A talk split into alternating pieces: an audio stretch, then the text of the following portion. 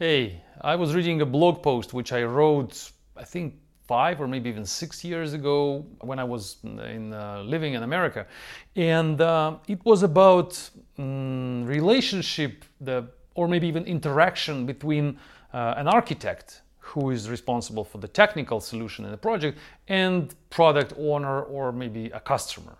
It's a territory of conflict in most cases where uh, the product owner has the money and uh, has the expectations for the project and has the responsibility uh, in front of customers or money people, the budget, the sponsor, everything.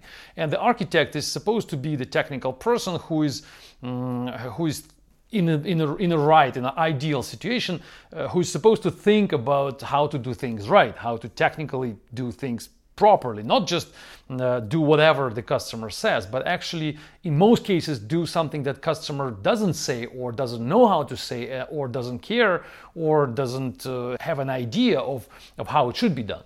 So the customer, very often, the customer has um, certain ideas about how things should work technically, and uh, they are not really professionals. So they hire an architect, and then they they say, "You are the architect. We trust you." And then the second day, they start asking questions like why are you doing it this, it this way? Why do you use this programming language? Why do you choose this architecture? Why do you need four servers instead of three servers? Why do you need uh, this technology to be used instead of that one? All these questions they start asking and the architect start answering. And my article is, uh, is titled uh, convince me. It says the title says convince me because um, this is what uh, very often this product product owners or product people, money people, uh, come to the architect with with the statement convince me. I'm not convinced that java is the best language for us because you know i have a friend who told me that c sharp is the best language. Now convince me that java is the best one. And architects they spend they spend tons of time and energy for uh, for for this convincing. Not only explaining but actually convincing because explanation sometimes is not enough. You need to really convince that people that java is a good programming language. And very often we fail. We i'm saying we because i'm usually on the side of an architect and i know how we fail. We just uh, we just uh, don't know how to convince or sometimes it's just unconvincible situation. You you can't convince easily that java is better than c sharp because you know it's it's impossible to convince. So uh, what do we do? So my point, it was six years ago when I was writing that article. And It's still the same. I, I feel it now after that time. I, I can I just have more experience on that. I have more cases which prove uh, the same uh, the same ideas. That it's a wrong strategy, the wrong tactics to actually go into convincing these people. The more you convince, the less power, technical power, the less uh, transparency, the less uh, authority you will have in the project. The more you convince them that you are right, the less they trust you. I believe this is what's happening. So instead of convincing, I'll just give you the, the, the counter um, method and then, and then we compare. So instead of convincing them, you should try it's not always possible because people are people. They will always try to come back and say, convince me. So you should try to tell them where are the borders of my responsibility. So you told me that I'm supposed to design the system. You told me that the system should be fast and you know uh, bright and, and attractive for the users, and it should uh, be able to run um, to handle uh, a thousand requests per minute, for example. You told me that. I have this description of the requirements. And now you come back to me and say, why do you do it in Java? So my question to you, whether this, this decision about Java is within my borders of responsibility or outside of those borders. So if it's inside my borders, then don't ask me this question. I do whatever I want, no matter how harsh it sounds.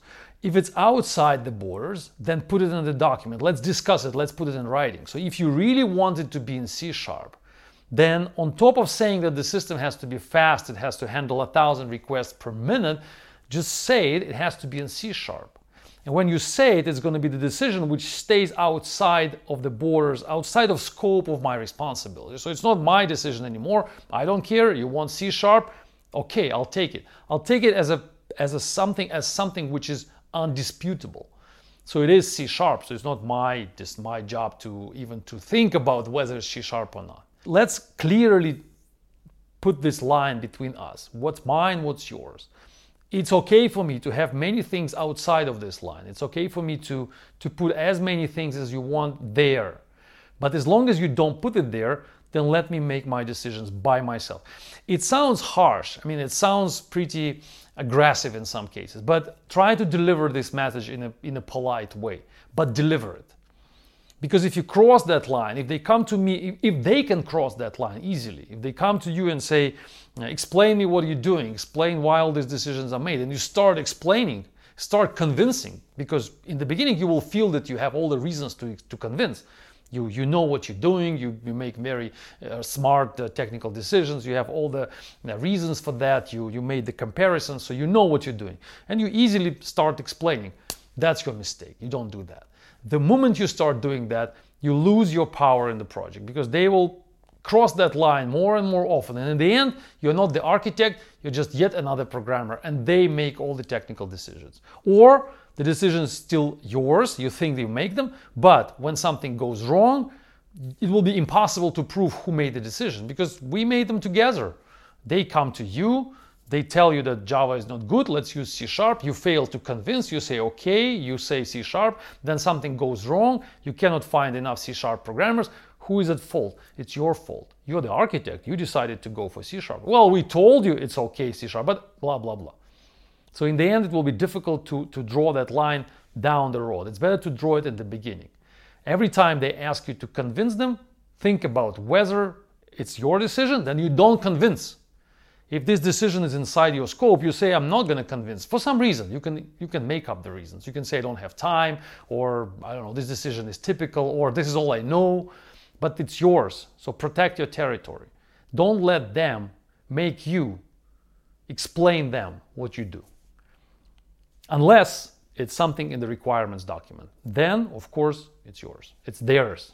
So the decision is theirs if it's the in the requirements document. So that's what I think. Uh, I hope it helps. It's difficult. I'm not going to be easy. Again, let me re- like reiterate that on that because it's not going to be easy. You're not going to like, but start fighting in this direction. In, in, in a new project for sure.